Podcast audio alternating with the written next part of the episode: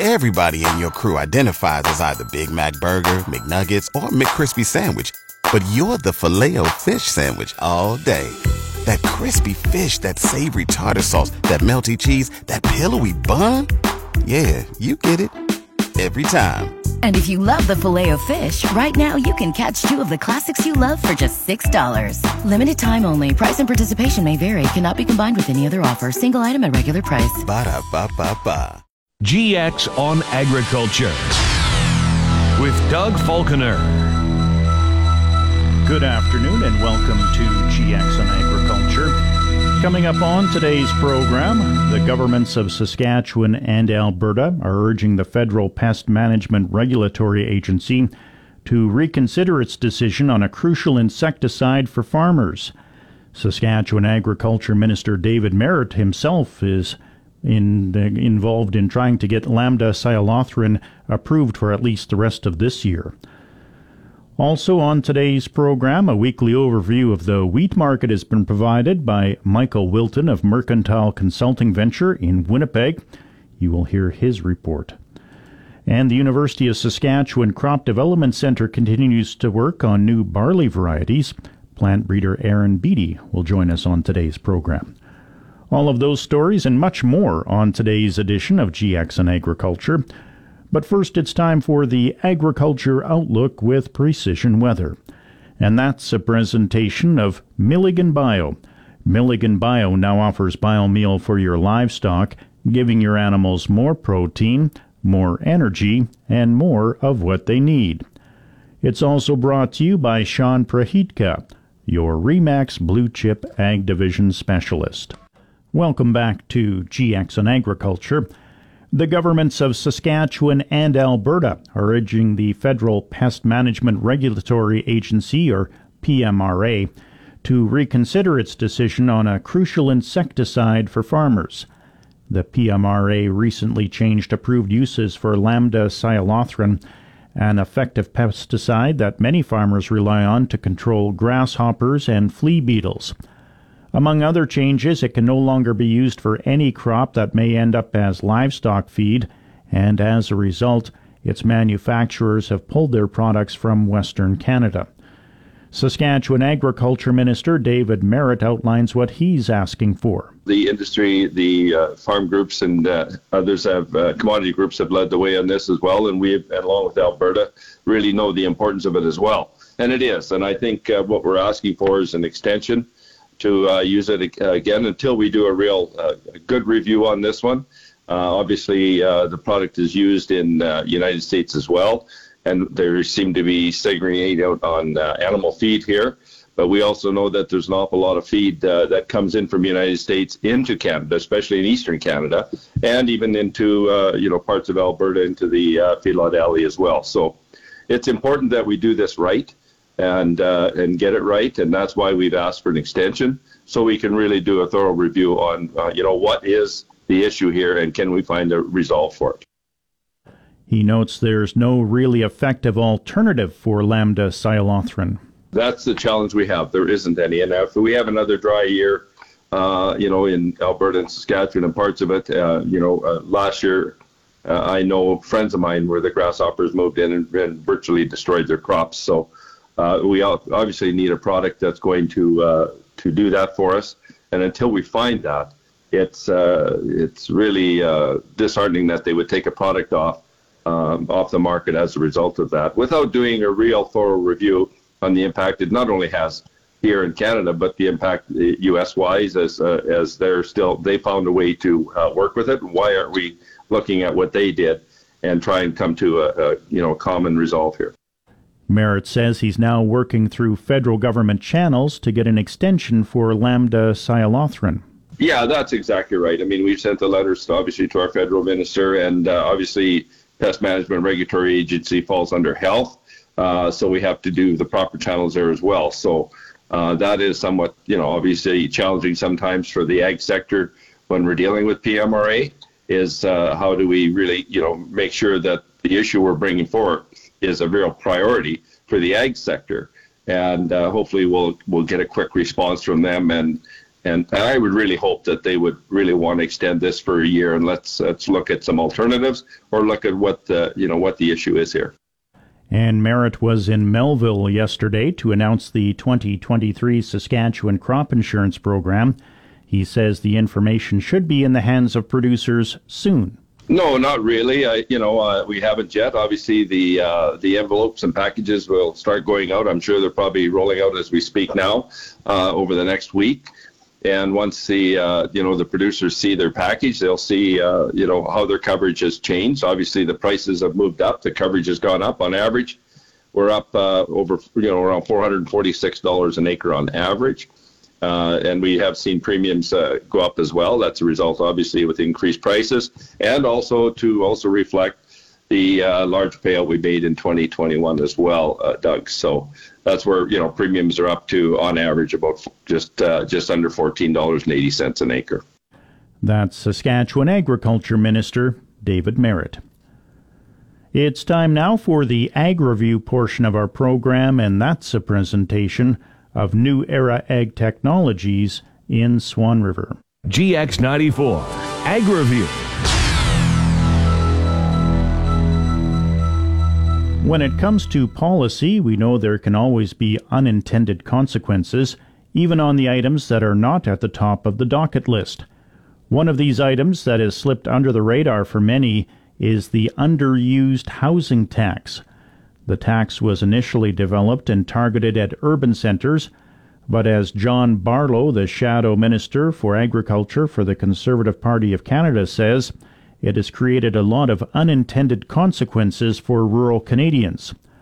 He says most farm and ranch families have multiple homes on their property, whether that's grandma or grandpa or your hired hand or temporary foreign worker, seasonal workers, etc. All of these homes, if they are not lived in for six months of the year, will be facing a 1% market value tax. He notes this could equal tens of thousands of dollars depending on the unit.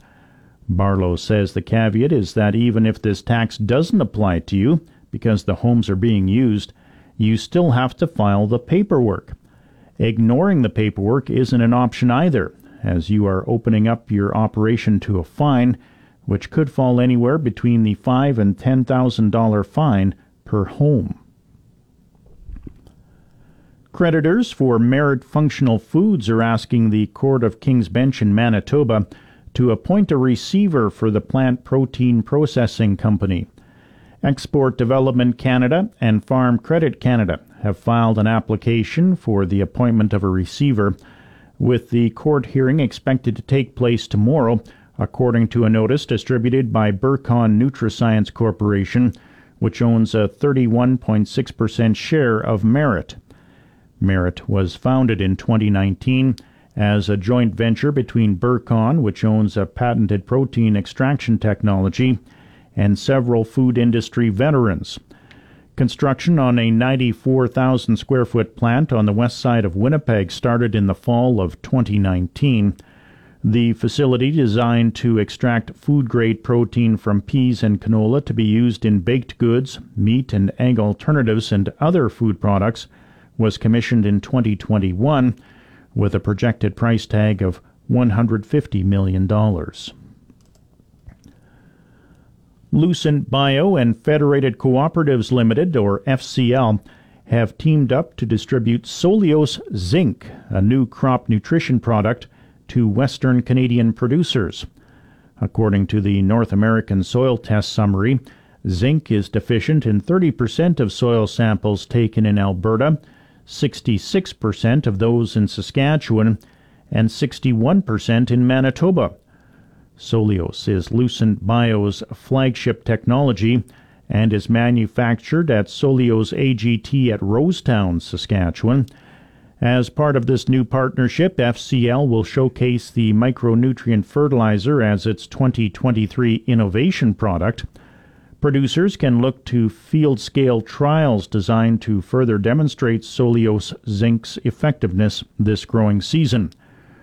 Growers that are interested in learning more, including participating in an FCL innovation trial, are encouraged to visit their local co op. Ocean freight rates have shown some strength in late February, with the Baltic Dry Index, or BDI, recovering off two and a half year lows hit earlier in the month.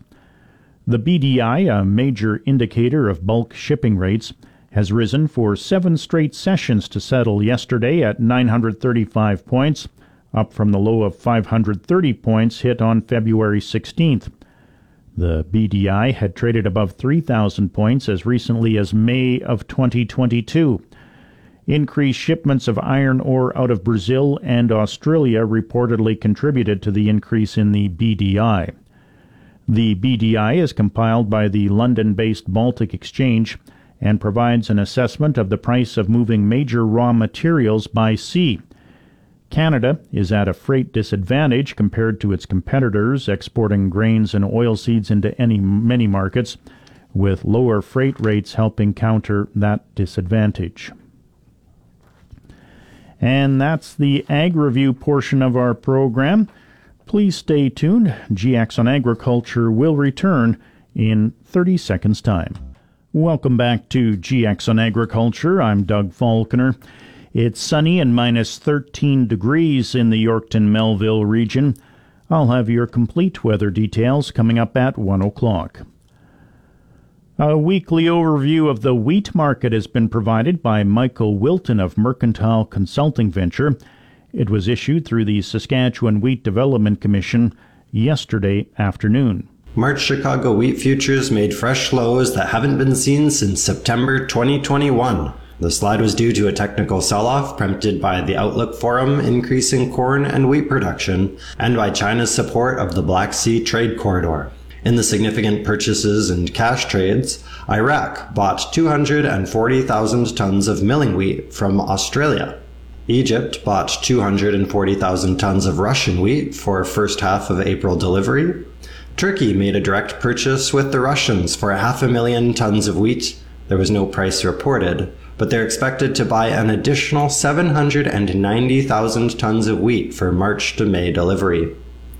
The US weekly export sales were 339,000 tons for a season total of 619 million bushels. This is down 6% from last year. And some of the most important news that happened last week will start in Canada.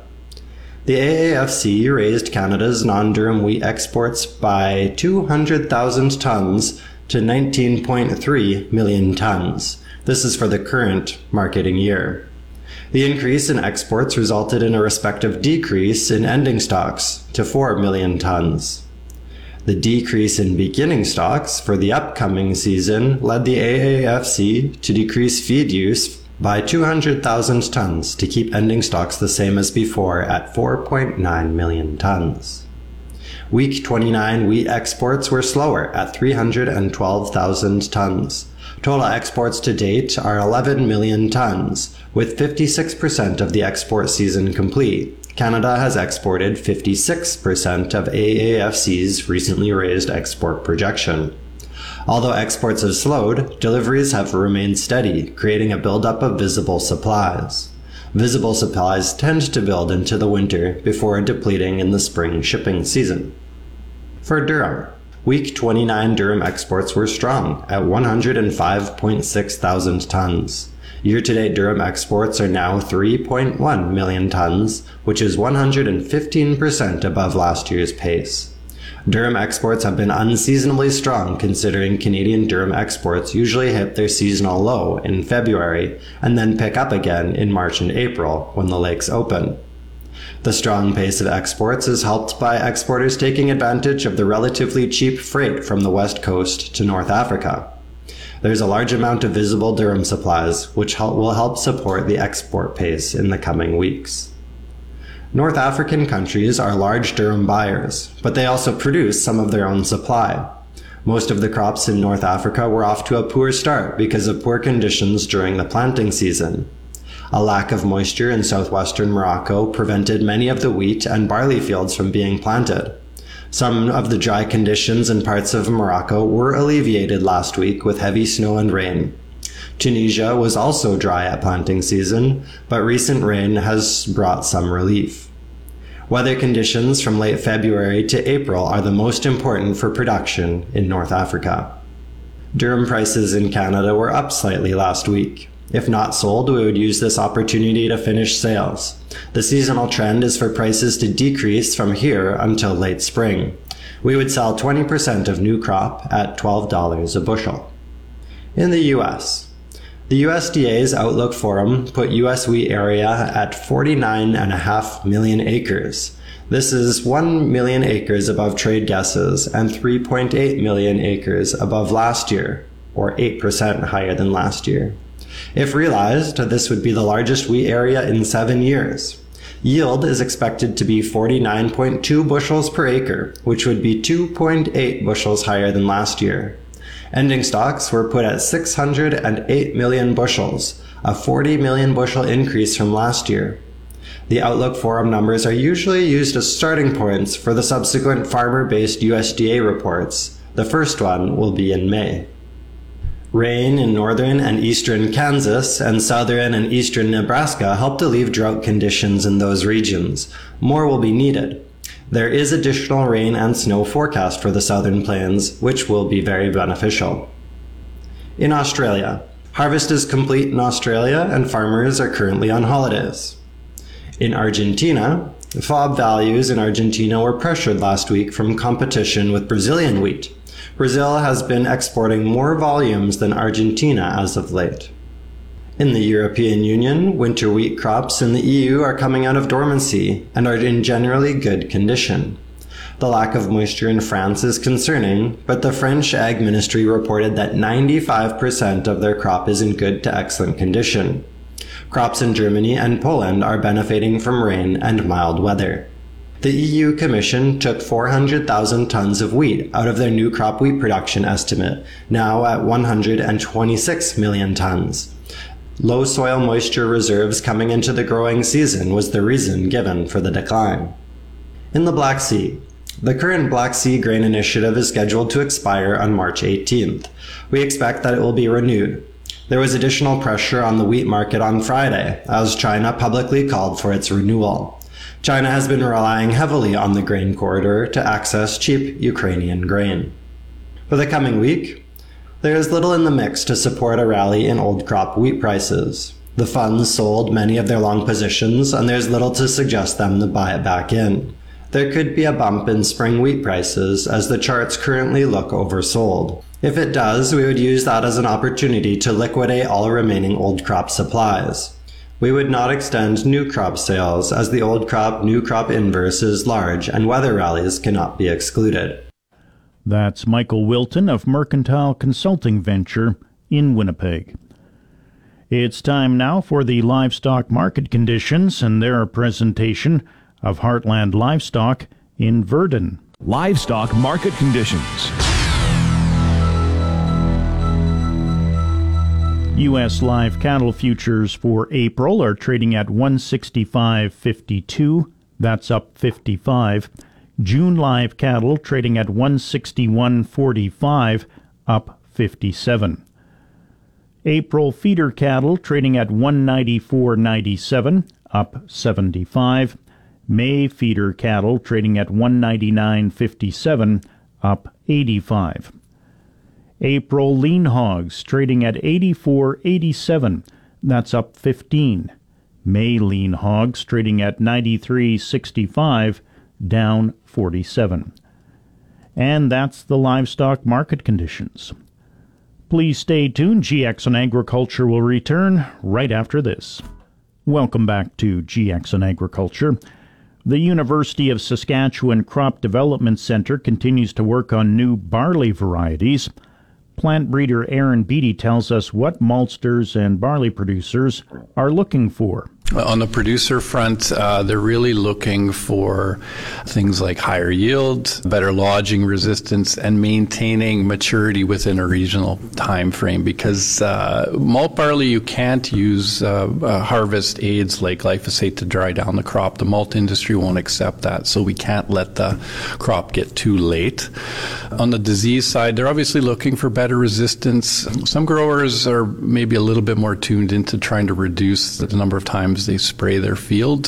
They're all interested in FHB because if you get too high levels of mycotoxins, the DON mycotoxin, your malt barley is definitely going to be downgraded to feed. So that really impacts everybody.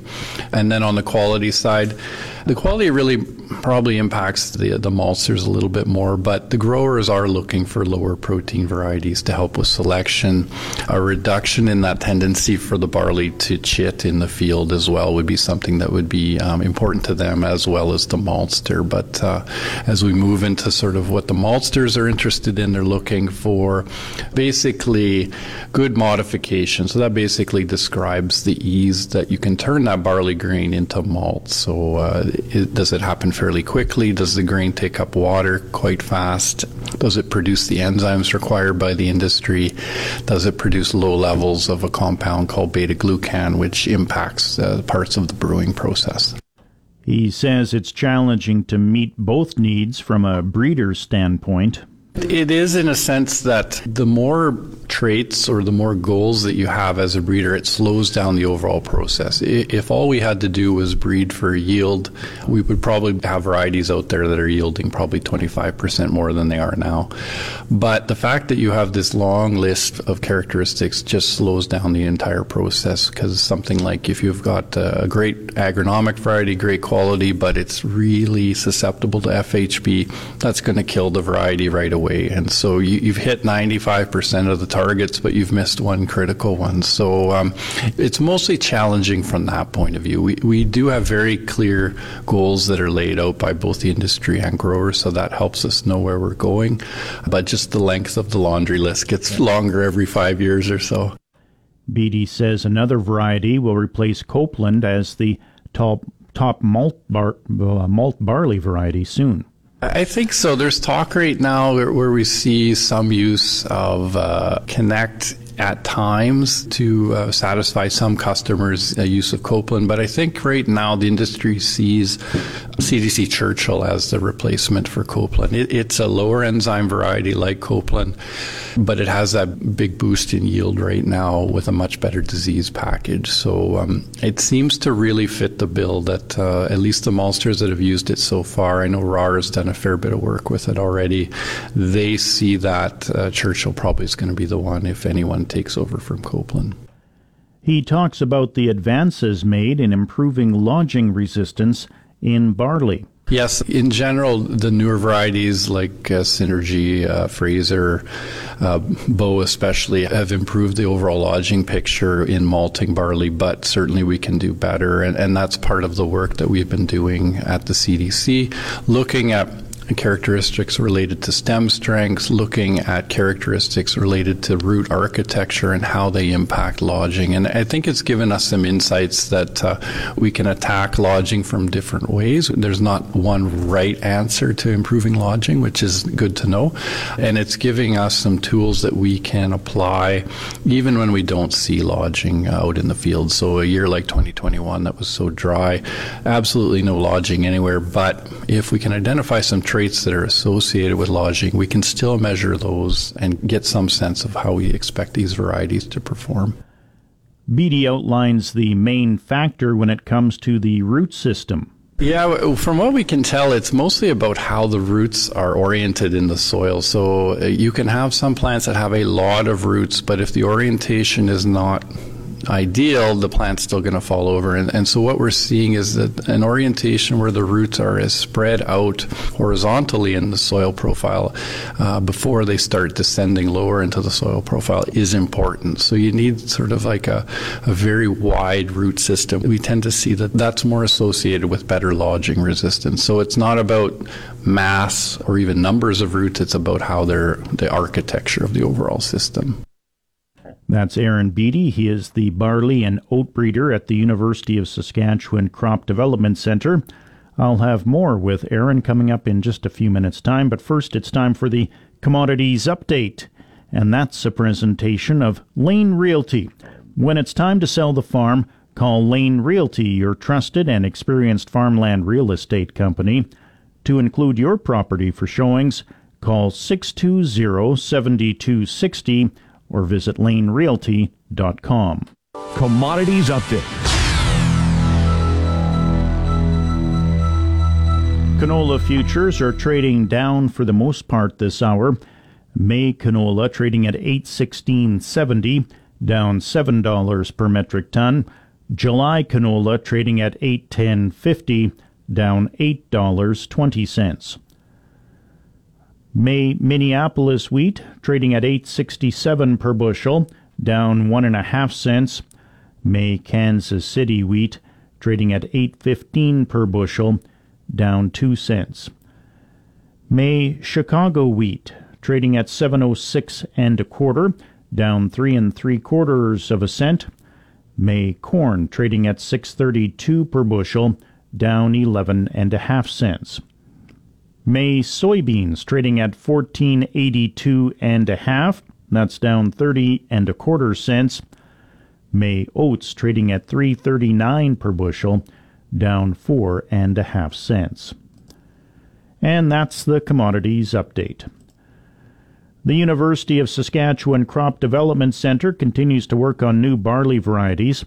Plant breeder Aaron Beattie has been talking about the new varieties that many of the maltsters and barley producers are looking for.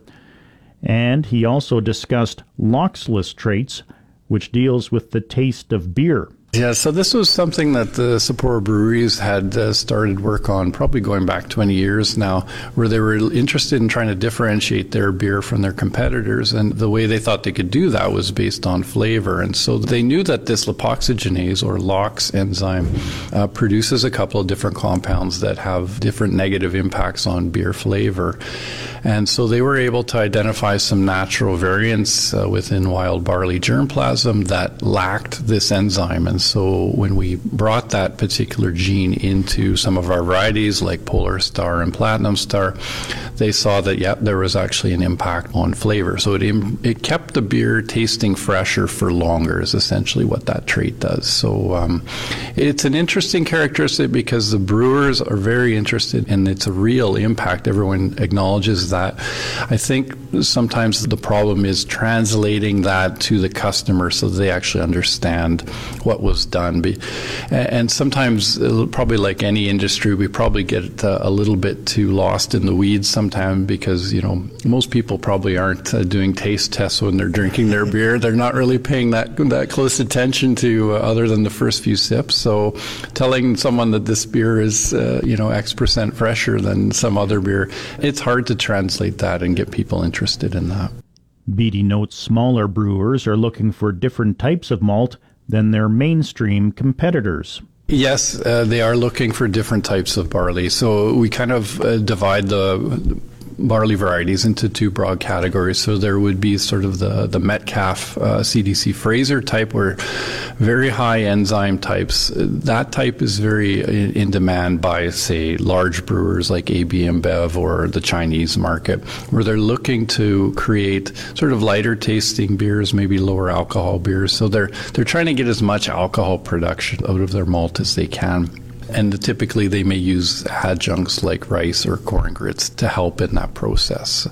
Uh, the craft industry not interested in that type of barley, lower enzymatic type of barley, so something more like a Copeland or a Churchill. They're not using adjuncts, so they don't need as many enzymes to convert that starch into alcohol. So that's probably the big differentiator. The craft industry talks a lot about different flavors, so some of them will go back to old heirloom or heritage varieties and see if they can make a beer from that that has uh, some different kind of characteristic flavor wise that they can differentiate themselves. And so our work that we've been doing with hulless barley to try to create hulless malting barley is sort of down that vein where we think the lack of a hull when it gets used in the brewing process probably means you're not going to have some of those uh, astringent flavors that are associated with the hull. So it may give a very different flavor profile to the beer, which, you know, actually it's probably going to be of interest both to the craft, but also those large brewers who are making these lighter tasting beers, because I think they're seeing that the market these days, the younger consumers of beer, are actually a little bit more sensitive to that grainy taste in beer. And so if you can kind of eliminate some of that, that may actually attract some of the customers back to beer. He says there's a few new barley varieties up for registration this year.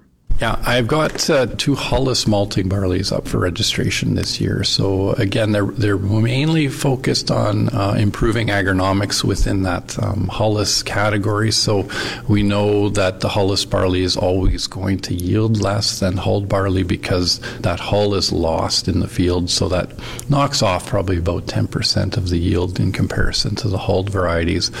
But these newer ones that we're releasing are probably now in the ballpark of where Metcalfe is for yield. So it's not too far out of growers' uh, experience in terms of yield uh, potential there.